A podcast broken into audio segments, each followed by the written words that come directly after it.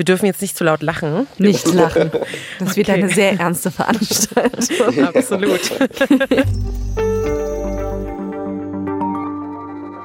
So, los geht's. Ja, die Zeit zwischen den Jahren ist bekanntlich ja eine Zeit zum Besinnen, zum Zurückerinnern, zum Zurückblicken auf das Vergangene.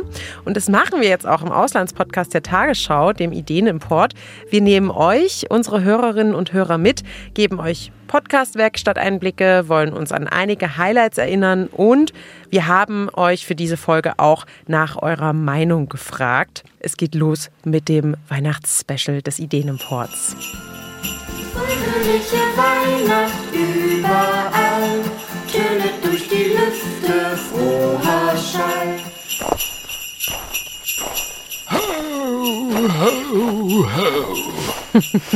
Na, Selina, Nasir, habt ihr schon richtige heimelige Stimmung jetzt, äh, wenn ihr das so hört? Bei der Musik, das bleibt ja gar nicht aus. Auf jeden Fall. Ja, total. Wollt, wollt ein bisschen Atmosphäre schaffen. Das ist dir gelungen.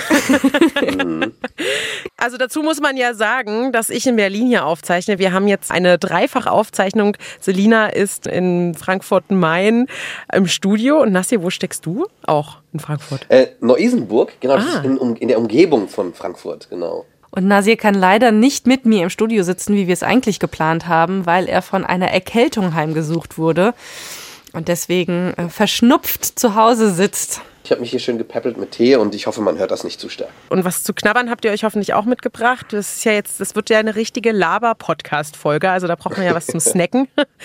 Ich wollte mir einen Tee holen, aber ich habe hier eben noch mit einem Techniker geplaudert. Ähm, und dann dachte ich, wenn ich hier im, im Studio sitze Oh und ja. was zu trinken in der Hand habe und mir das über die Technik laufen könnte, da, ach, da habe ich mir einfach nur vorgestellt, ich habe jetzt einen warmen Tee. Ja, da senden ja Techniker auch gerne mal so tötende Blicke aus, wenn man mit so äh, Flüssigkeiten ins Studio geht. Ja, aber auch zu Recht. Wenn hier irgendwas kaputt geht, ist ja blöd. Absolut, ja. Naja, so jetzt aber zurück zum Thema. Wir wollen ja zurückblicken auf ein besonderes Jahr für uns drei. Wir haben den Ideenimport an den Start gebracht und ja, haben dafür viele Ideen importiert. Ähm, Japanern beim Gesund richtig alt werden begleitet, sind nach Brasilien gereist, wo Menschen wieder den Regenwald aufforsten. Wir waren in Singapur, in Schottland, in Uganda und in Dänemark. Ja, sind viel gereist, oder? Also Ja, aber leider nicht selbst. Das wäre schön, wenn wir dort überall selbst gewesen wären. Ja, welche der importierten Ideen hat euch denn am besten gefallen oder welche ist euch am meisten im Ohr geblieben? Also, wenn, wenn ich mal anfangen darf. Ähm, wenn du fragst, was ich noch so am meisten im Ohr habe, da ist, da denke ich zum, tatsächlich an meine erste Sendung zurück. Da ging es um das Thema, wie wir länger leben können. Also wie länger leben war der Titel der Folge.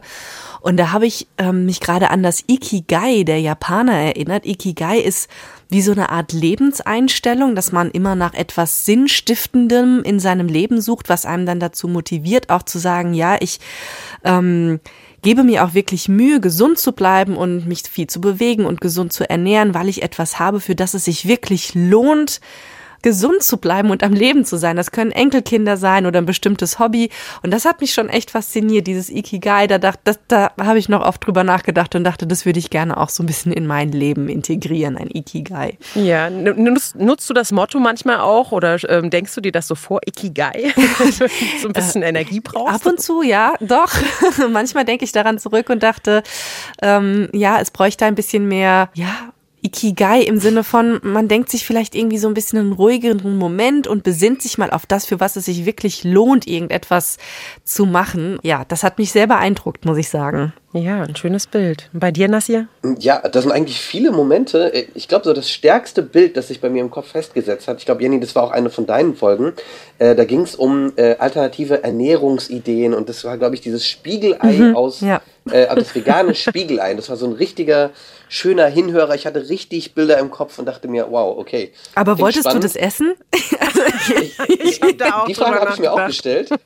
genau, das hab, ich glaube, das hat sich jeder gefragt und ich bin gar nicht so sicher. Also irgendwie ist es dann doch so, ah, ich, ich wüsste nicht, ob ich es wirklich essen würde, aber im ersten Augenblick, also fand ich das einfach spannend. Ja, Ja. ging mir auch so. Es war ein Hinhörer, aber ich dachte, ich hätte echt Hemmungen gehabt, äh, das mit, mit großem Appetit zu essen. Wobei Sophie von der Tann, die Israel-Korrespondentin, die hat da ja eigentlich Mut gemacht. Also die war ja so positiv und hat ja dann diesen Ton eingebaut, oh, actually it's fine. Oder es- also hat ihr irgendwie geschmeckt. Ähm, da hätte ich es mich wahrscheinlich eher getraut, als wenn sie mit der Nase gerümpft hätte. Ja, das stimmt. Ja, aber tatsächlich, das ist mir auch sehr im Kopf geblieben. Gerade ähm, die Menschen, die Korrespondenten, die für uns hautnah was erlebt haben, ähm, uns mitgenommen haben auf so eine auditive Reise auch, dass man richtig reingezogen wurde. Und das ist an der Stelle ganz gut rübergekommen. Ja, unsere Hörerinnen und Hörer, die habe ich auch gefragt, was ihnen so im Ohr geblieben ist. Ich habe mit einigen von ihnen auch gesprochen und das hat mich echt gefreut, dass wir da Feedback bekommen haben. Themenvorschläge, aber natürlich auch Kritik. Und einiges davon hören wir heute. Ich möchte einsteigen mit David, der sich einige Folgen angehört hat und eine fand er ganz besonders gut. Das dürfte die Folge über Einsamkeit gewesen sein. Ich habe das sehr mit meinem, bei, meinen, ähm, bei meinen Großeltern, die auf dem Land gelebt haben, in ihrem eigenen Haus. Also irgendwann dann die, die Einsamkeit eingesetzt, dass man dann immer weniger nach draußen geht, äh, immer weniger sich mit Leuten trifft, immer seltener zu irgendwelchen Vereinstreffen und so weiter. Und dann irgendwann hat man das Gefühl bekommen, okay, diesen, die Menschen vereinsamen gerade. Und diesen, Ansatz, das Ganze quasi physisch kompakter zu machen und die Wege zu verkürzen, ich glaube, das ist ein sehr guter Ansatz. Also das hat ihn schon inspiriert und ich habe auch noch mit einer anderen Hörerin gesprochen, die diese Folge besonders gut fand und äh, warum, darauf gehe ich später noch ein. Jetzt möchte ich erstmal dir, Selina, äh, Glückwunsch sagen, denn du hast sie produziert, die Credits mich gehen an dich. sehr. Ja. Das ist auch tatsächlich die Folge. Wir hatten uns im Vorhinein überlegt, welche Folgen uns ähm, ja besonders in Erinnerung geblieben sind. Und das ist auch tatsächlich die Folge, aus der ich noch Töne mitgebracht habe, weil ich einfach noch mal so ein bisschen Revue passieren lassen möchte, worum es in dieser Folge geht. Es ist nämlich Einsamkeit. Es ist tatsächlich ein Thema, das man oft irgendwie so für alte Menschen im Kopf hat, aber das ganz, ganz viele junge Leute betrifft. Also man hat tausende Kontakte vielleicht über ähm, soziale Netzwerke und am Ende vielleicht doch relativ wenige Menschen, mit denen man ja auch mal wirklich ins Gespräch kommt oder sich auch über sehr persönliche Sachen austauscht. Und das ist auch ein Problem in Japan. Und darüber haben wir dann in dieser Einsamkeitsfolge auch berichtet. Da habe ich mit dem Korrespondenten in Tokio gesprochen, dem Ulrich Mentgen. Und der hat von einem Café erzählt, das dieser Einsamkeit entgegenwirken sollte und hat eine Unterhaltung mitbekommen und uns davon mal einen Höreindruck ähm, mitgebracht und der klang dann so. Wenn man genauer hinschaut, dann sieht man nämlich, dass die Roboter Namensschilder mit Passfotos von realen Personen tragen und da stehen auch Namen dran.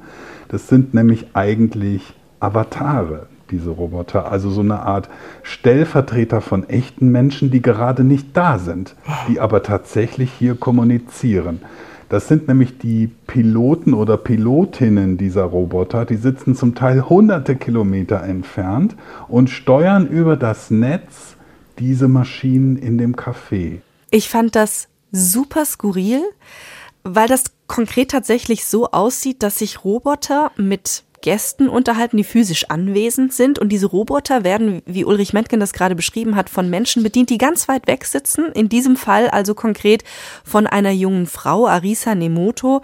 Die war selbst sehr lange einsam und hat sich auch tagelang mit niemandem unterhalten. Und dann kam bei ihr noch eine chronische Krankheit dazu, wodurch sie auch das Haus nicht mehr verlassen konnte und hat dann diesen Roboter aus dem Bett heraus gesteuert und sich aus dem Bett heraus quasi über den Roboter mit den Personen unterhalten, die sich dort in dem Café aufgehalten haben. Ähm, Und dieses Café ist auch bewusst dafür gemacht, um Einsamkeit vorzubeugen. Also es ist kein Café, wo du reingehst und einfach nur Kaffee bestellst, sondern das soll wirklich so ein bisschen die, die Idee haben, du ähm, nutzt dort die Möglichkeit, über Roboter mit Leuten ins Gespräch zu kommen. Und ich habe mich total schwer damit getan, mir das vorzustellen und zu sagen, ja, voll die gute Idee, hätte ich richtig Bock drauf.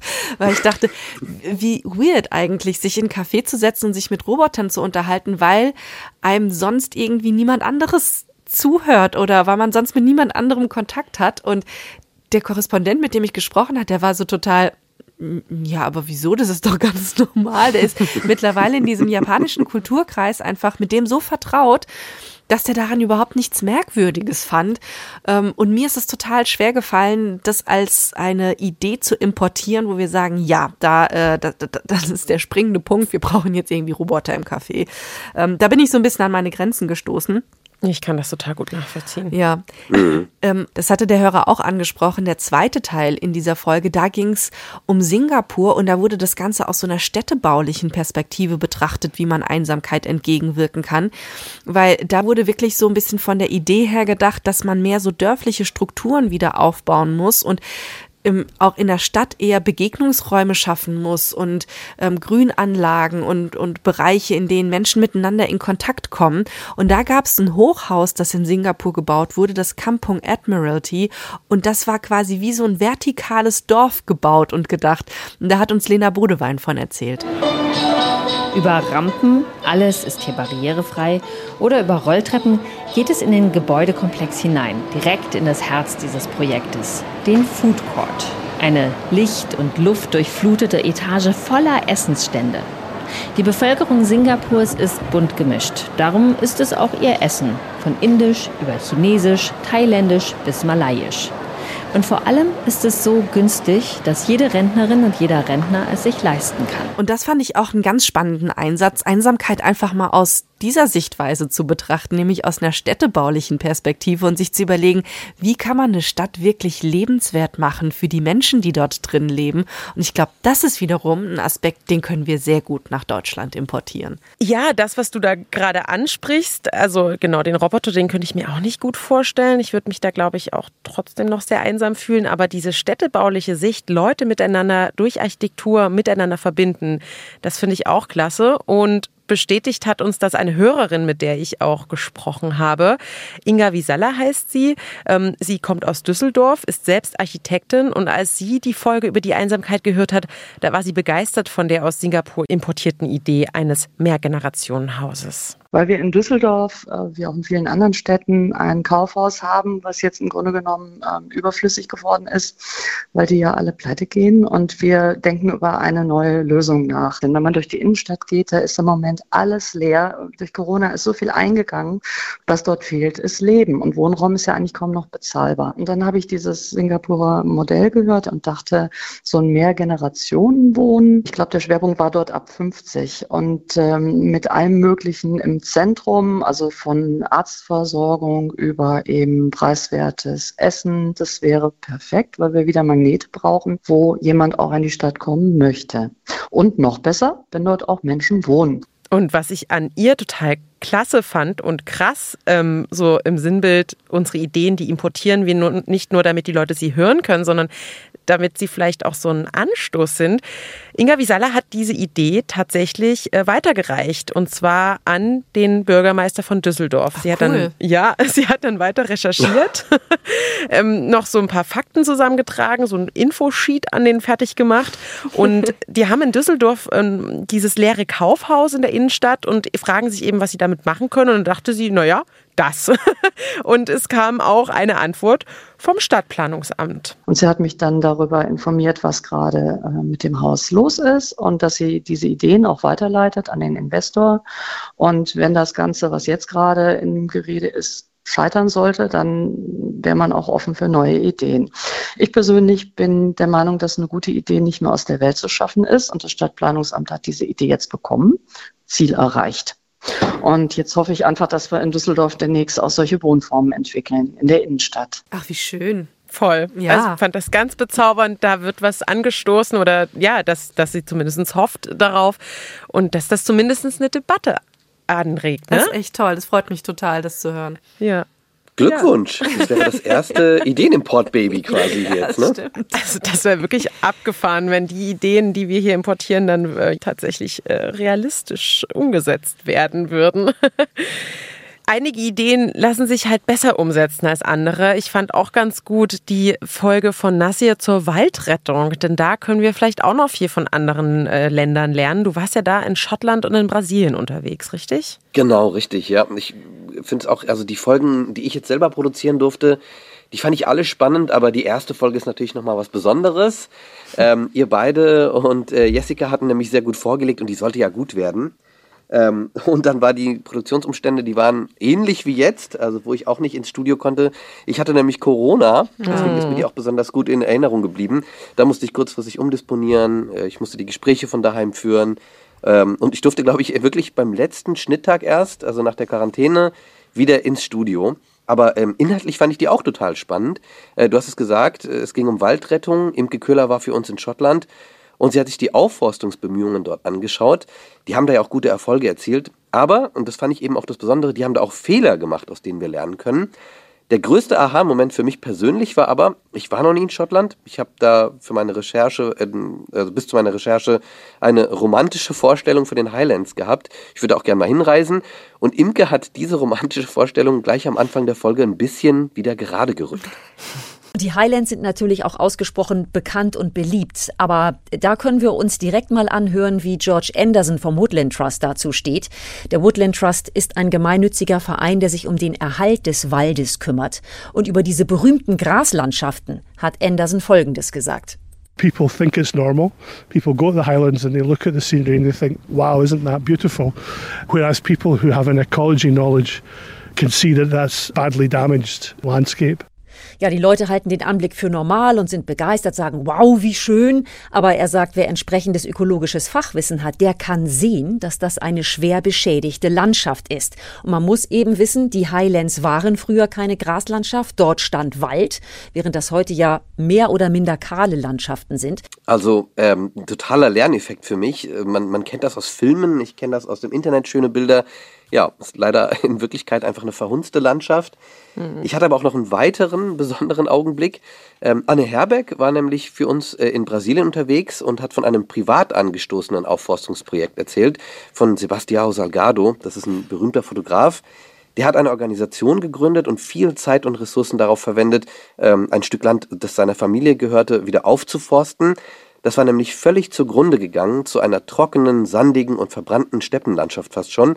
Und Anne hat erzählt, wie gut das geklappt hat. Der Wald sieht wieder so aus wie früher und hört sich auch so an.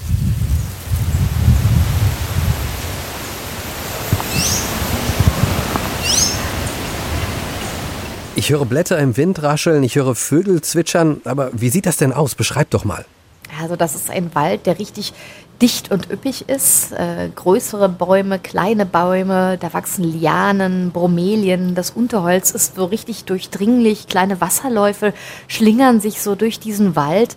Äh, das ist also richtig, wie man sich das vorstellt, wieder ein Urwald. Also ich weiß nicht, wie es euch geht, aber ich stehe ja total auf diese Vorher-Nachher-Inhalte auf Social Media oft als äh, ja, satisfying Content irgendwie äh, gepostet.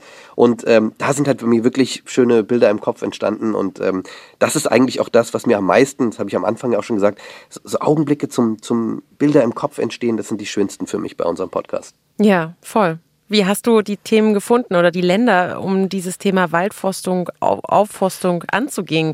Naja, das ist ähm, eigentlich total spannend, weil das erste, wovon, wo, also zum, ich persönlich denke natürlich immer erstmal von, von, den, von den Problemen, die wir in Deutschland vielleicht haben Mhm. oder den Herausforderungen und dann macht man sich eben auf die Suche. Das ist manchmal gar nicht so einfach. Ich glaube, da reden wir auch nachher nochmal ein bisschen darüber. Aber ja, dann schaut man eben nach, nach besonderen Ideen und in der Sendung speziell, da wollte ich auf zwei unterschiedliche Aspekte gucken. In Schottland ist es so, dass das sozusagen behördlich äh, sich um die Aufforstung gekümmert wird. Da gibt es eine eigene Behörde, die wirklich nur das zur Aufgabe hat. Und in Brasilien, das ist ja wirklich nicht bekannt für, für Wiederaufforstung, aber da gibt es eben diese privaten Initiativen und das fand ich irgendwie ganz schön. Also zwei unterschiedliche Aspekte zu nehmen und so gehe ich eigentlich immer an die Sendungen ran. Ich glaube, wir alle, dass Hm. wir einfach schauen, welche nicht nur spannenden Ideen gibt es, sondern vielleicht auch unterschiedlichen Ideen in einer Sendung. Ja, ich finde das auch gar nicht immer so einfach, muss Mhm. ich sagen. Also ähm, ein Problem in Deutschland suchen und dann im äh, Ausland eine Lösung.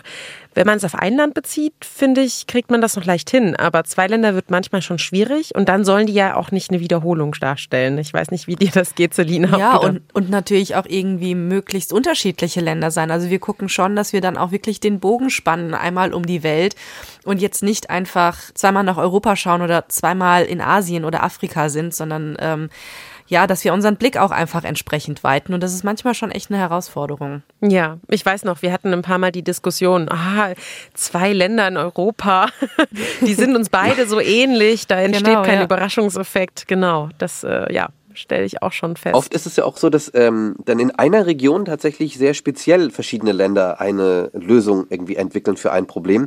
Und genau dann passiert eben das. Ne? Dann hat man irgendwie zwei skandinavische Länder und denkt, oh, eigentlich total spannend, aber Mensch, das sind halt Länder, die lieben gegeneinander. Das ähm, ist vielleicht nicht so spannend für die äh, Menschen, die das dann nachher hören. Ja. Wo du gerade Skandinavien ansprichst oder die skandinavischen Länder ansprichst. Äh, wir hatten irgendwie ganz am Anfang hatten wir so die Sorge, dass wir eigentlich nur in skandinavische Länder blicken werden, weil da ja so vieles so toll läuft. Und dann haben wir immer gesagt, wir dürfen nicht immer nur die skandinavischen Länder schauen. Und letztlich waren wir, glaube ich, erst einmal da, und zwar in der letzten Folge, weil wir uns irgendwie so eine Hemmung hatten, irgendwie nach, nach Dänemark oder Schweden oder Finnland zu gucken. Das ähm, stimmt. Dass wir uns irgendwie schon fast so ein bisschen gesträubt haben. Aber ja, da äh, muss man dann halt manchmal aufpassen, dass man seine eigenen Scheuklappen manchmal auch wieder wegnimmt. Wir müssen mal so eine Liste führen, welche Länder besonders oft vorgekommen sind, weil eines der Länder, das mir immer wieder begegnet, wo ich auch oft denke, ja, das kann ich, können wir eigentlich nicht schon wieder nehmen, ist Japan. ähm, Singapur haben wir auch schon festgestellt, da waren wir, also wir drei jetzt auch alle schon mal. Mhm, ja. Also ähm, das, äh, ja, da müssten wir mal so ein Ranking führen, welche Länder immer wieder auftauchen. Ja, zum einen liegt das ja daran, dass manche Länder in bestimmten Dingen Vorreiter sind, aber was anderes kann man ja hier auch mal an der Stelle sagen, so als Werkstatteinblick. Manchmal ist es auch schwer, ähm, bestimmte Korrespondenten an die Leitung zu bekommen. Also gerade Skandinavien war natürlich jetzt in der Zeit des Kriegs in der Ukraine extrem gefordert. Also in Ja. den Anfangsmonaten, als die Grenze gesichert werden musste, als die Angst bestand, dass Russland grenzüberschreitende Schritte einleitet. Und die beiden Korrespondenten im Norden, die waren wirklich sehr gefordert und mussten dann auch das ein oder andere Mal, als wir nur angefragt hatten, ob sie Lust und Zeit hätten, absagen. Stimmt, ja. Daran erinnere ich mich noch, genau. Genau, andere Länder oder andere Korrespondenten in anderen Regionen, Afrika zum Beispiel, die freuen sich immer total. Subsahara-Afrika, Kenia, Westafrika, ähm, wenn sie auch mal die Möglichkeit bekommen, ähm, ja, angefragt zu werden, weil sie leider in den Medien oder in unseren Nachrichten nicht so häufig vorkommen und dann Bock haben, ganz lange über ihr Land zu erzählen und auch positiv auch mal aufzutauchen. Und das ist ja die große Chance von unserem Podcast letztlich auch, dass wir genau in solche Länder auch blicken und einfach mal so ein bisschen was von der Kultur erfahren und dort mal eintauchen, Stimmen hören, Geräusche hören und wirklich das Gefühl haben, wir reisen jetzt mal kurz in das Land und verstehen danach auch vielleicht die Kultur besser. Ne? Und Mhm. ähm, je also je stärker sich die Kultur von unserer unterscheidet, umso spannender ist es ja auch oft. Deswegen blicken wir ja auch oft in Länder, die ganz weit weg liegen, wie Japan zum Beispiel, weil sich das, wie eben auch mit dem Roboter, was ich eben erzählt hat, manchmal kulturell einfach total unterscheidet zu dem, wie wir leben. Ja, voll. Aber manchmal liegen die guten Ideen auch in, in direkter Nachbarschaft, muss man auch sagen. Und auch da ist man das ein oder andere Mal in seiner Recherche überrascht. Ganz konkret ist mir das passiert. Und zwar, als ich im Sommer über das 9-Euro-Ticket gesprochen habe, beziehungsweise anlässlich des 9-Euro-Tickets geschaut habe, ja, was machen wir denn mit diesem Sommermärchen? Also wenn das 9-Euro-Ticket im Herbst wieder aufhört, wollen wir ja trotzdem alle ähm, günstig und gut und mit einem, ja, insgesamt mit einem Angebot, was äh, alle Bundesländer vereint, weiterfahren und auch nachhaltig vom Auto auf die öffentlichen Nah- und Fernverkehrszüge umsteigen. Und da habe ich geschaut, wer macht's denn besser und bin in der Schweiz gelandet, ein Nachbarland, was mir bis dato gar nicht so im Blick war, vor allem weil es super pünktlich ist und wir da noch eine ganze Menge lernen können. Und weil du es gerade gesagt hast, Selina, von wegen atmosphärische Töne, die Korrespondentin dort vor Ort, Katrin Hondel, die hat uns gleich mit aufs Gleis gezogen, als sie ähm, von der Schweiz und den Zügen dort gesprochen hat. Die hat nämlich einen Schaffner am Gleis in Genf gefragt, warum der öffentliche Nah- und Fernverkehr in der Schweiz so pünktlich ist. Départ 18h45. Entschuldigung, ganz kurz, bevor es losgeht, warum sind die Züge immer pünktlich in der Schweiz? Si- Ils m'ont dit tout de suite, t'es à Genève. Parce qu'on essaye de les faire aller à l'heure. C'est pour ça, on a un horaire exprès pour être à l'heure. Euh, désolé, moi je. Also wie man hört, muss das natürlich schnell gehen da am Gleis. Der Zug ist durch meine Fragerei tatsächlich ein paar Sekunden später abgefahren. Nein, du ja, hast aber, die Züge unpünktlich gemacht.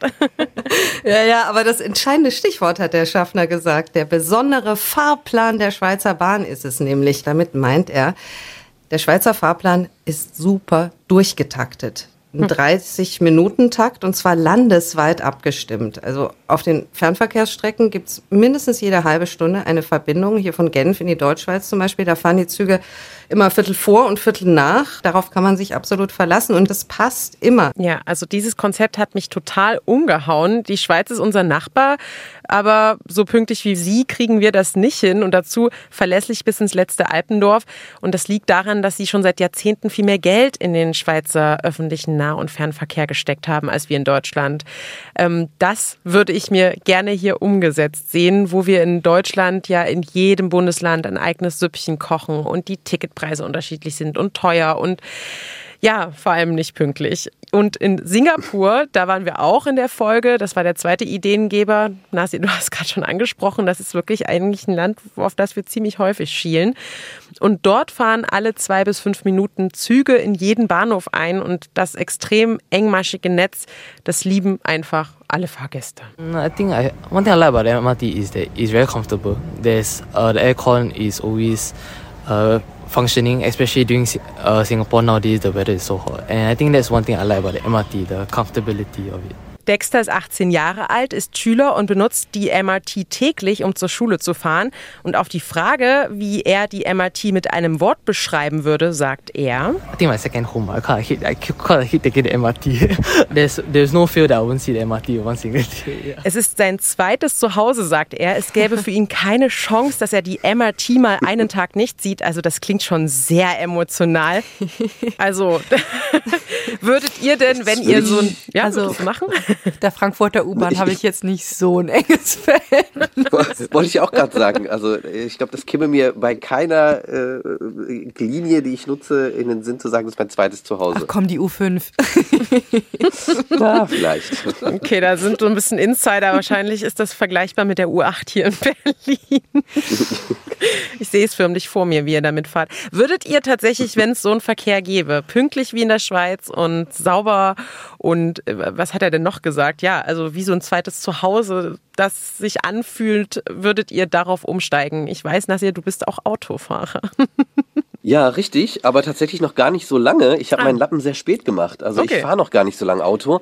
Ähm, und während der Pandemie bin ich viel gefahren. Mhm. Äh, meine Herausforderung ist, dass ich in so einem Stadtteil wohne, der nicht gut angebunden ist. Also wenn es von hier aus regelmäßig eine gute Verbindung gäbe, dann würde ich mich da auf jeden Fall umstimmen lassen. Ähm, das fände ich auch viel besser, ehrlich gesagt. Äh, aus ganz vielen Gründen. Aber es ist halt einfach nicht praktikabel oft leider. Ja, das ist, das ist ja halt wirklich auch das Problem, ne? dass, dass viele Orte einfach viel zu schlecht angebunden sind oder du dich dann in so eine Bimmelbahn setzt und irgendwie alle zwei Minuten anhältst und du kommst überhaupt nicht richtig vom Fleck. Ja, das, äh, also es ist suboptimal in Deutschland gelöst, das glaube ich auch. Ja, es hat so Pro und Contra. Ne? Die Schweiz ähm, hat einen super pünktlichen Taktfahrplan, aber damit müssen einige Züge sogar, die schneller fahren könnten, langsamer fahren, damit sie den Takt halten. Das will man hier vielleicht auch nicht. Also ähm, da gibt es immer so Priorisierungen von ICEs und anderem. Und zum anderen, in Singapur klappt es so gut, weil wir da von einem Inselstaat sprechen. Also der ist wirklich nicht groß und es ist viel einfacher, da ein engmaschiges Netz zu gestalten, als das zum Beispiel in Deutschland wäre. Also auch da wieder, das Wort ist Übertragbarkeit. Ich Ähm, wollte es gerade sagen, dass äh, wir kommen immer wieder an den Punkt, wo wir uns fragen müssen, können wir überhaupt die Ideen so gut nach Deutschland importieren? Weil manchmal stoßen wir halt einfach auch geografisch total an unsere Grenzen, was in Mhm. anderen Ländern gut funktioniert. Also zum Beispiel, ich habe letztens ähm, was über erneuerbare Energien gemacht und in Marokko haben die so einen riesen Solarpark in die Wüste gebaut. Jetzt haben wir halt einfach keine Wüstenfläche in Deutschland. ja. Äh, ja. Noch und zum Äh, Glück. ja, stimmt. Ähm, das heißt, an manchen Stellen funktioniert es halt einfach überhaupt nicht. Äh, Und trotzdem lohnt es sich einfach, den Blick in die anderen Länder zu haben und zu schauen, hey, was läuft denn da eigentlich ganz gut? Ne? Ja. Sehe ich absolut genauso. Also ich habe jetzt auch viele Ideen gesehen, die können wir nicht kopieren. Also meine jüngste Folge, da ging es auch um günstiger Wohnen. Und Wien zum Beispiel hat irgendwie seit, glaube ich, über 100 Jahren oder 100 Jahren äh, das so gemacht, dass die Stadt selber ganz viele Grundstücke gekauft hat. Da kann man natürlich jetzt nicht sagen, äh, ja, äh, deutsche Städte fangt doch mal jetzt an und kauft auf einmal alles auf. Das wird nicht funktionieren. Ich finde, man muss das immer ein bisschen abstrahieren. Und für mich persönlich war immer ähm, so die Quintessenz von all diesen Aha-Momenten oder importierten Ideen, dass es meistens so ist, dass der Staat sich dahinter klemmt. man findet dann in den jeweiligen Ländern und Staaten dann auch immer andere Herausforderungen, die irgendwie gar nicht gut laufen. Aber bei diesen Ideen, wo wir hinschauen, ist das immer so, da wird dann entweder viel Geld oder viel Ressourcen in die Hand genommen und sich wirklich dahinter geklemmt, hey, das ist ein Problem, das möchten wir irgendwie anpacken. Und das ist sozusagen für mich eigentlich bis jetzt so ein roter Faden gewesen, der sich da immer durchgezogen hat. Das stimmt. Und wenn es um Lebenseinstellungen geht, wie zum Beispiel das Ikigai der Japaner, ähm, oder dass man sich irgendwas bewusst macht, was als ein Problem gilt und sagt, das möchte ich aktiv angehen und in meinem Leben etwas ändern, damit es mir dadurch besser geht. Das sind oft Dinge, die man sehr gut auch auf andere Länder übertragen kann, finde ich. Ja, und ich finde, da gehört auch immer so eine große Portion Mut dazu. Also die fehlt uns hier, habe ich das Gefühl, manchmal in Deutschland. Also viele Sachen, die wir aus dem Ausland importieren, denke ich mir, ja, ist ja auch nicht so schwer. Die wollen es halt einfach. Also wenn wir wieder beim Beispiel Schweiz und ähm, der öffentliche Verkehr sprechen, da wird viel mehr subventioniert. Da ist ein Wille dahinter, da ist Mut dahinter, dass man das so umsetzt. Wir haben aber für einige unserer Länder auch Kritik bekommen. Also dieser angesprochene Inselstaat, den wir alle schon jetzt als großen Ideengeber. Ich weiß nicht, wovon du redest. es fängt mit S an und es hört mit Ingapur auf. Ach so. Ja, also tatsächlich haben wir dafür Kritik bekommen. Das muss man an der Stelle auch mal ganz offen sagen. Denn ähm, ja, also wir hatten den Verkehr im, im den MRT in Singapur, wir hatten das bezahlbare Wohnen, wir hatten, was war deine Folge nochmal? Länger Äh, Einsamkeit. Einsamkeit. Mhm. Und genau diesen Inselstaat hat einer unserer Hörer kritisiert, Daniel, denn er hätten kaum ausgesprochen, sagt er, dass Singapur keine parlamentarische Demokratie ist. Ich hätte es schon für sinnvoller gehalten, wenn man das nochmal eher anspricht. Das allgemein gesellschaftliche System in Singapur einfach eine Menge Eigenschaften hat, die von den allermeisten Menschen, denke ich, in Deutschland so nicht ähm, als gut befunden werden, dass es deswegen auch schwierig ist, äh, sich da dran zu orientieren. Also eben ganz konkret beim, beim Wohnungsmarkt. Also dass es halt natürlich auch einerseits in Singapur Menschen gibt, die davon halt ausgeschlossen sind, ganz besonders halt äh, die Arbeitsmigranten und Migrantinnen, die die Wirtschaft total dort braucht, aber die, die man halt nicht in irgendeiner Form integrieren oder auch nur anständig behandeln will. Und auf der anderen Seite ist diese gegenüber den Einheimischen auf dem ersten Blick recht soziale Wohnungspolitik natürlich auch Teil einer Art Stabilisierung des politischen Systems. Also die Menschen sozusagen sollen gewissen Zugang zu sozialen Leistungen haben, aber im Umkehrschluss dafür auch nicht zu sehr die regierende Partei kritisieren. Ja, da hat er vielleicht einen Punkt. Ähm, Was sagt ihr dazu? Kritisieren wir Singapur zu wenig? Hätten wir das besser herausarbeiten müssen? Ich finde, das ist immer ähm, ja, so eine Abwägungssache. Also grundsätzlich stimme ich ähm, völlig zu, stimmt. Also ähm, Singapur ähm, ist natürlich irgendwie von seiner, von seiner Regierungsform nichts, was wir uns hier wünschen würden. Gehe ich, also behaupte ich jetzt einfach mal in Deutschland. Ähm, für mich ist das aber immer so eine Abwägungsentscheidung, ob die Idee, die wir importieren, auf diese Regierungsform und ähm, ja, all das, was man dort kritisieren könnte, zurückzuführen ist. Und wenn nicht, dann finde ich, kann man das trotzdem erwähnen. Ähm, andererseits muss ich auch sagen, dass es natürlich auch immer so ist, okay, wovor fokussiere ich mich bei der Sendung?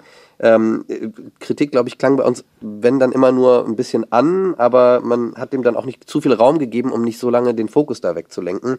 Der Hintergrund ist, wie gesagt, für mich persönlich einfach zu schauen, okay, ist die Idee abhängig davon, dass dort ähm, ja, die Bevölkerung stillgehalten werden soll oder würde das theoretisch auch funktionieren?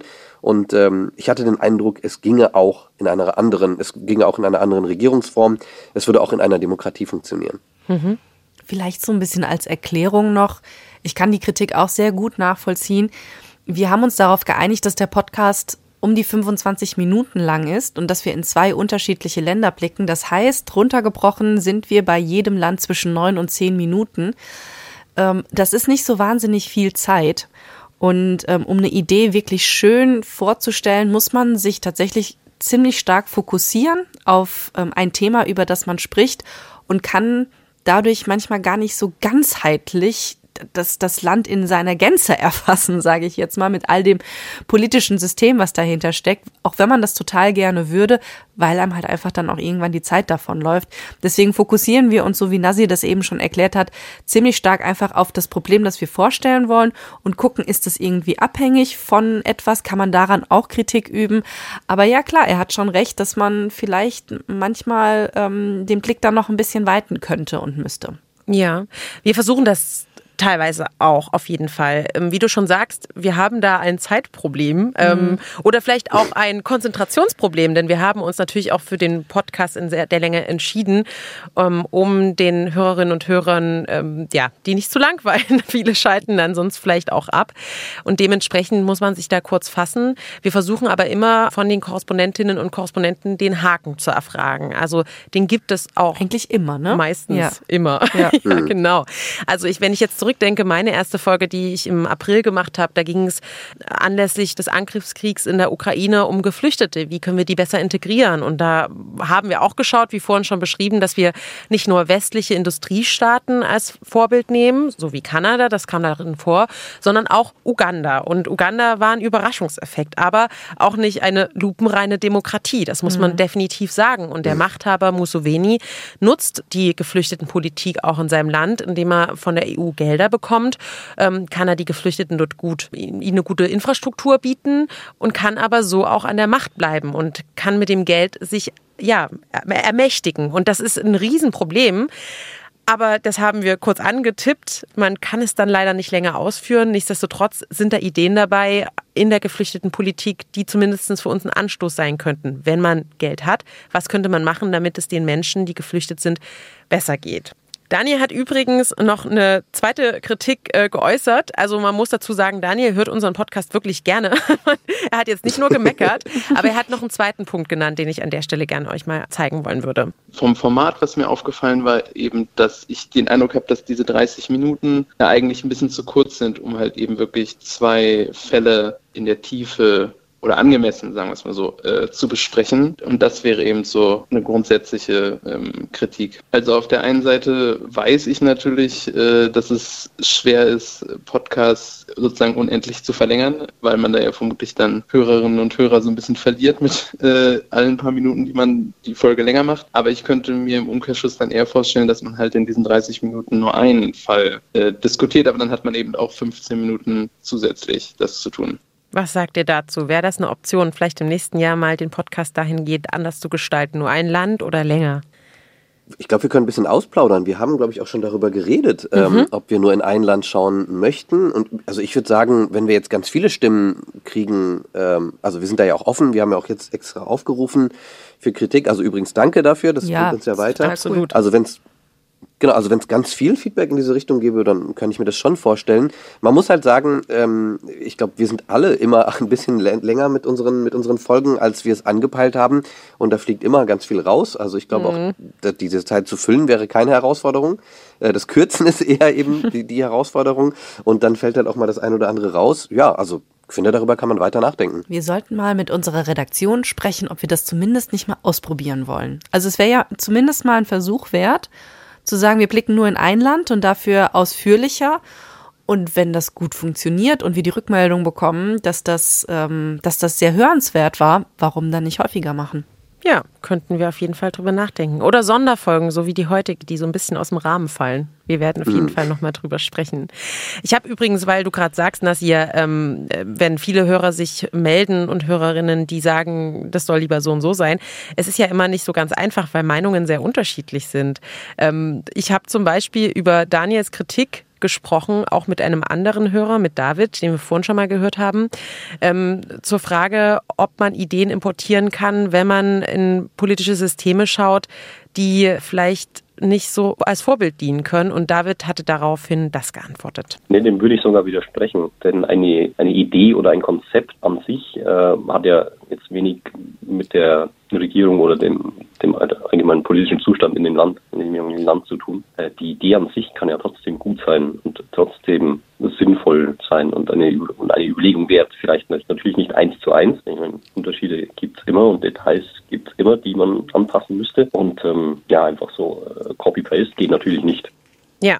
Das ist ein guter Satz. Copy-Paste geht natürlich einfach nicht. Ich finde die Diskussion extrem spannend, die die beiden da mit mir dann auch geführt haben, ne? ob, ähm, ob man das darf oder nicht und wie wir damit umgehen sollen. Was hat das mit dir Total. gemacht? Ja, also ich habe mich schon an die eigene Nase gegriffen, weil ich mir dachte, ja, an mancher Stelle, vielleicht waren wir da zu blauäugig. Also ich habe da schon auch erstmal die Kritik gesehen ähm, von Daniel ähm, und versuche zukünftig das auch noch mehr in den Fokus zu nehmen. Aber wie ihr schon sagt, das ist auch schwierig, wenn man nur kurz Zeit hat und natürlich eher eine Idee importieren will, weil was wir wollen, ist ja anstoßen. Wir wollen ja, dass das hier bei uns was auslöst und ähm, dementsprechend sollte man dem anderen nicht so viel Raum geben. Aber ja, es wegschweigen, das dürfen wir auf gar keinen Fall. Und wenn der Eindruck entstanden ist, dann von meiner Seite, es tut mir leid. Wir werden da auf jeden Fall nochmal ähm, einen genaueren Blick drauf werfen in den nächsten Folgen. Es gibt noch einen anderen Aspekt, den ich so ein bisschen kritisch sehe. Ich weiß nicht, wie ihr darauf blickt. Wir schauen ja immer in alle Welt, wo läuft es besser, was läuft bei uns schlechter. Also wir gehen ja auch vom Problem aus und suchen im Ausland dann bessere Ideen. Aber mir ist in dem Dreivierteljahr schon auch bewusst geworden, dass wir ganz häufig bei der Recherche Dinge sehen, die hier leider besser laufen in Deutschland oder in Europa und wir da schon ganz schön weit vorne sind. Also Beispiel Stichwort faire Arbeitsbedingungen, Rechte und gesundheitlicher Schutz für werdende Eltern, Förderungen für Ausbildung und Studium, überhaupt ein gutes Sozialversicherungsnetz, Meinungs- und Demonstrationsfreiheit und, und, und. Also glaubt ihr, dass wir, wenn wir permanent unseren Blick so konstruktiv ins Ausland lenken, dass wir da so eine Verzerrung haben, so eine Schieflage in der Wahrnehmung entsteht? Nee, also glaube ich ehrlich gesagt nicht, aber es ist ein sehr guter Punkt, weil das habe ich tatsächlich, als wir auch über diese Sendung geredet haben, ähm, als erstes äh, kam mir das in den Sinn. Ja, eigentlich geht es uns in Deutschland ja eigentlich recht gut, muss man einfach sagen. Das merke ich bei jeder Recherche. Ich glaube aber, äh, auch weil etwas schon sehr gut ist, kann es ja noch trotzdem besser werden. Und ich glaube, es hat ja auch viel mit den Umständen zu tun. Wenn man in einem Land, ähm, in dem sehr viel Armut herrscht, auch arm ist, dann nimmt man das vielleicht nicht so sehr wahr. Äh, in einem Land, wo Armut eher selten ist, nimmt man das dann vielleicht stärker wahr. Und ich glaube, das ist in Deutschland eben auch so. Es gibt Situationen, die betreffen nicht alle und die geraten dann vielleicht auch ein bisschen in den Hintergrund, aber sie betreffen doch einige und da können wir oft dann auch einfach ansetzen. Äh, Die Beispiele, die du vorhin genannt hast, Jenny, ja, ja, das stimmt. Ich war tatsächlich eher andersrum überrascht bei der Recherche, festzustellen, wie häufig wir in Deutschland eigentlich ziemlich schlecht abschneiden oder zumindest ziemlich, ziemlich mittelmäßig abschneiden im internationalen Vergleich. Also wenn du jetzt zum Beispiel mal schaust, wir haben eine deutlich schlechtere Lebenserwartung als viele andere Mhm. Länder auf der Welt. Wir trinken viel mehr Alkohol als viele andere Länder auf der Welt. Ähm, wir sind sehr mittelmäßig, was unsere Bemühungen angeht, mehr in Klimaschutz zu investieren oder erneuerbare Energien auszubauen. Und wenn wir uns da wirklich zum Teil mal die Statistiken anschauen, das ist was, was ich gerne immer mache, wenn ich ein Thema bearbeite, da gibt's oft irgendwie auf der Seite des Statistischen Bundesamtes oder von der WHO gibt es so wirklich so Auflistungen nach Ländern, ähm, wie viele, wie viel Alkohol, Lebenserwartung, wie auch immer, ne? Und da stelle ich schon irgendwie immer mit Schrecken fest, dass wir Deutschen da gar nicht mal so wahnsinnig gut abschneiden. Also ähm, je nachdem, Mhm. auf welches, auf welchen Aspekt man blickt, aber da gibt's schon echt noch einige Bereiche, wo wir ähm, verbesserungswürdig sind, würde ich sagen. Ja, also ich glaube ähm, tatsächlich, wir diskutieren ja jedes Mal wieder drüber. Ah, das klappt doch schon in Deutschland ganz gut. Man muss tatsächlich einen Blick dafür entwickeln, hier Probleme zu erkennen. Aber ich habe auch ein bisschen das Gefühl, dass es damit zu tun hat, dass man oft so mit so einer Art von Hybris ausgestattet ist. Ja, hier sind ja hier so super organisiert oder es sind auch so Klischees, die dann, man dann erstmal ablegen muss bei der Recherche. Also so weit vorne sind wir dann doch nicht. Also da geht auf jeden Fall noch einiges. Ja, es hängt auf jeden Fall von, von, von guter Vorrecherche und der Themenauswahl ab. Nicht jedes Thema eignet sich für diesen Podcast, das ist bestimmt so. Stimmt, ja. Ich, ich habe noch ein, ein Gedanke, kommt mir noch, den, ganz kurz noch. Ähm, ich habe auch den Eindruck, also selbst wenn etwas gut läuft in Deutschland, oft fehlt so diese letzte Konsequenz. Also äh, das wird dann vielleicht punktuell in anderen Ländern besser gemacht, aber dafür dann mit mehr Engagement, da wird mehr reingegeben und läuft dann auch deutlich besser. Oder der Mut, den Jenny vorhin auch angesprochen hat. Einfach mal Stimmt. mutig zu sein und zu sagen, ja, wir setzen das jetzt mal um, weil wir das für eine gute Idee halten. Das fehlt uns echt häufig. So, ich würde jetzt zum Abschluss noch mal gerne einen Blick vorauswagen. Ähm, lasst uns über die kommenden Folgen sprechen. Vorher würde ich noch mal ganz kurz einen unserer Hörer zu Wort kommen lassen. Der eben gesprochene David hat uns auch Themenvorschläge genannt für das kommende Jahr. Hier hören wir ihn noch mal. Nennenswerte Kritik, glaube ich, habe ich gar nicht. Nur den, ähm, vielleicht den Wunsch, dass noch mehr ähm, Richtung nicht westliche Länder geschaut wird. Vielleicht auch, vielleicht auch mal mehr Richtung Afrika. Das stimmt, das würde ich auch gerne mehr machen. Ja. Sehr gut. Da spricht er mir aus der Seele. Ähm, Das ist so ein, wie so ein, wie so ein Vorsatz für das neue Jahr. Das habe ich mir nämlich auch vorgenommen.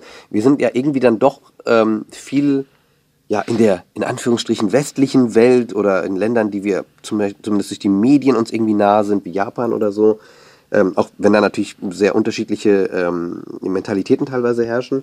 Aber das habe ich mir auch vorgenommen. Finde ich, finde ich sehr gut. Ja, also wir, wir sprechen ja auch die äh, Korrespondenten oft an und das ist vielleicht irgendwie schade, weil die ein bisschen mehr oder wir ein bisschen mehr um die Ecke denken müssen, in welchen Ländern es vielleicht zu Ideen kommen könnte, die wir umsetzen könnten. Ich erinnere mich daran, Selina, dass du in der einen Folge über die Einsamkeit auch drüber nachgedacht hattest, in ein afrikanisches Dorf zu schauen. Ja, stimmt. Da hatten wir drüber diskutiert. Ich war ja erstmal nicht so begeistert. Erklär mal am besten, worum genau, es ging. Es, es ging nämlich darum, ob wir nach Afrika blicken, um dort diese dörfliche Struktur, die wir dann letztlich in diesem Haus in Singapur gefunden haben, ähm, dass wir dort eher über kleine afrikanische Dörfer berichten, in denen großer familiärer Zusammenhalt noch stattfindet und, und, und Familien stärker zusammenhalten, ähm, mehrere Generationen vielleicht irgendwie in, in einer Straße wohnen oder in einem Haus wohnen und man irgendwie besser auf sich acht gibt. Ich fand das total charmant und dann haben wir in unserer wöchentlichen Redaktionskonferenz darüber gesprochen und du warst auf einmal so, ne, das geht gar nicht. Und ich dachte so, okay, gut, ich muss mir was anderes tun. Aber erzähl mal, warum warst du dagegen? Na, das ist ganz spannend, wie unterschiedlich da die Sichtweisen sind. An sich, ich habe es ja gerade selber auch genannt, finde ich das toll, wenn wir um die Ecke ähm, denken und vielleicht da durch auch öfter mal in Länder schauen, die uns vielleicht nicht so nah sind. Aber bei mir hat es sofort diese Anwandlung gehabt von wegen, ja, wie kann man denn große Familienstrukturen erhalten? Also ganz häufig sind da ja vielleicht mal wieder meine Klischeevorstellung, aber die Frauen ja diejenigen, die ähm, den Haushalt äh, bewirtschaften, die Kinder versorgen und erziehen. Ähm, Um ja, die also- pflegebedürftigen Alten kümmern. Genau, also äh, da, das ist wunderbar. Also so funktioniert eine Gesellschaft auf jeden Fall weniger einsam, aber auch ähm, weniger Emanzipiert. emanzipiert. Das muss man ganz einfach sagen. Und das ist so ein Gedanke gewesen, der kam mir nicht direkt, ähm, als ich das gehört habe, sondern ich dachte so, oh, voll schön, familiäre Strukturen, dörflich und ist auch irgendwie schön, wenn wir einen stärkeren familiären Zusammenhalt haben. Und dann wurde in unserer Redaktionskonferenz durch deinen Einwand mir das auf einmal so bewusst, dass ich dachte, ja, es trägt sich dann halt aber auch oft auf dem Rücken von einzelnen Personen. Und ähm, dann haben wir uns dann doch wieder verabschiedet von der Idee, äh, hier nach Afrika zu blicken. Tut mir aber auch ein bisschen leid. Nein, aber ich finde, ich finde, es gibt ja auch einen genauen Eindruck wieder, wie wir diskutieren und wie wir arbeiten, weil wir treffen uns wirklich jede Woche mittwochs ähm, über Teams, weil wir sind, ähm, wir arbeiten ja in verschiedenen Rundfunkanstalten. Jenny kommt aus dem RBB, Nasir und ich aus dem HR. Dann haben wir noch eine Kollegin vom MDR dabei. Das alles wird betreut von Redakteuren im NDR. Also das ist ein großes Gemeinschaftsprojekt der ARD. Wir haben uns auch tatsächlich alle noch nie live gesehen, Nee. sondern immer nur online über Teams.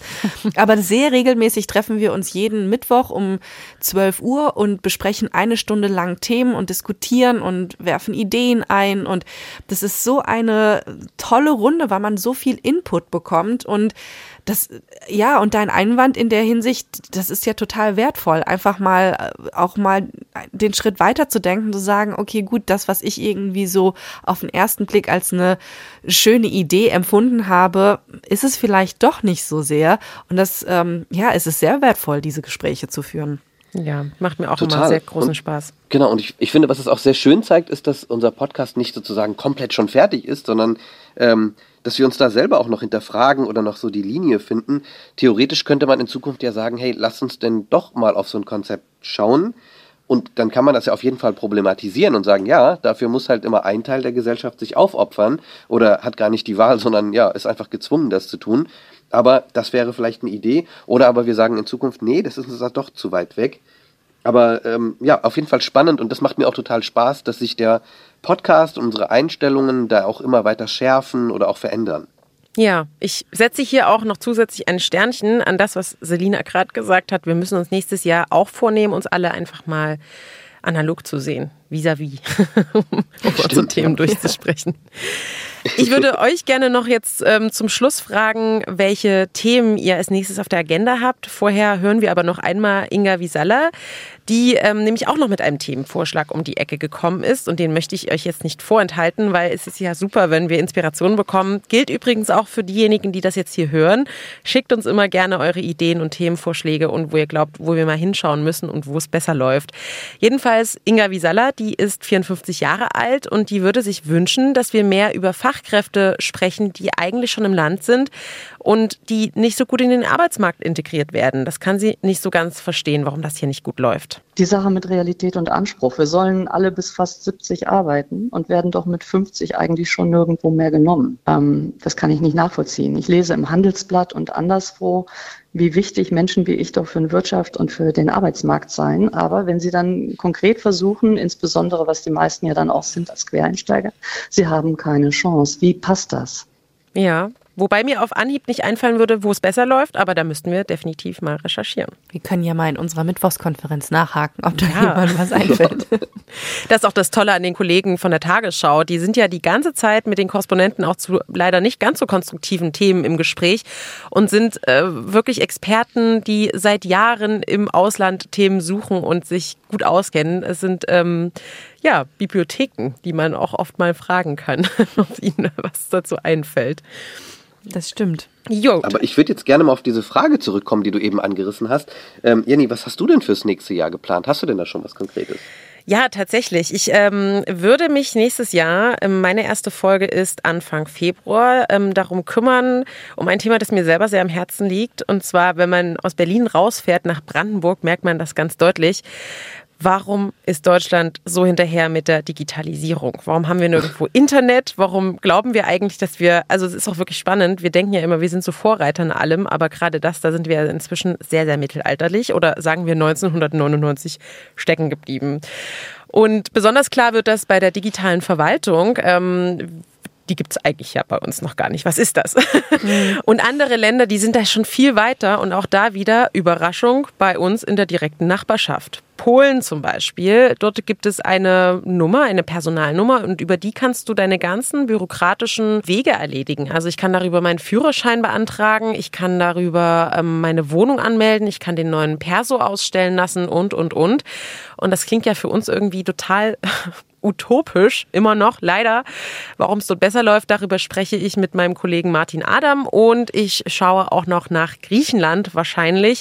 Dort geht's ähm, besonders digital zu im Gesundheitsbereich und ich freue mich sehr darauf, dass die beiden uns erzählen, wie wir es hoffentlich endlich bald besser machen können. Ich bin da sehr gespannt drauf, das zu hören. Ja. Auf jeden Fall was, was wir importieren können. Ja, unbedingt. Ja. Aber davor seid ihr beiden ja auch noch einmal dran. Nee, Nassir, du nicht, ne? Vorher kommt noch mal ähm, unsere Kollegin Jessica Brautsch vom MDR und Grüße uh. übrigens. Ja, Grüße gehen raus. Genau, liebe Grüße. genau, ich habe noch eine Folge, äh, die erste im, im neuen Jahr.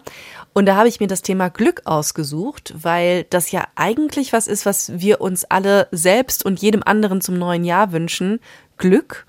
Ähm, und da blicken wir in das Land Bhutan. Da gibt es ein extra Glücksministerium.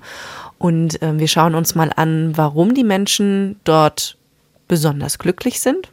Vielleicht auch trotzdem an manchen Stellen auch nicht. Also da, da nehme ich mir das sehr zu Herzen, auch nochmal auf den Negativaspekt zu gucken, weil es gibt bestimmt nicht nur Glück in einem Land, aber vielleicht bestimmte Aspekte, die die Menschen irgendwie zufriedener machen.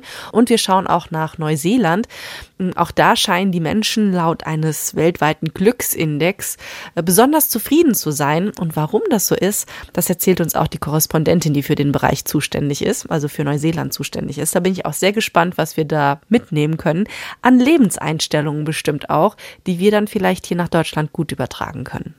Bin ich sehr gespannt. Vor allem, weil wir beide Länder noch nicht im Ideenimport hatten. Das wird ja auch langsam seltener. Achtung, aber jetzt spoiler ich was. Für das, für das Land Neuseeland ist das Studio Singapur oh, verdammt.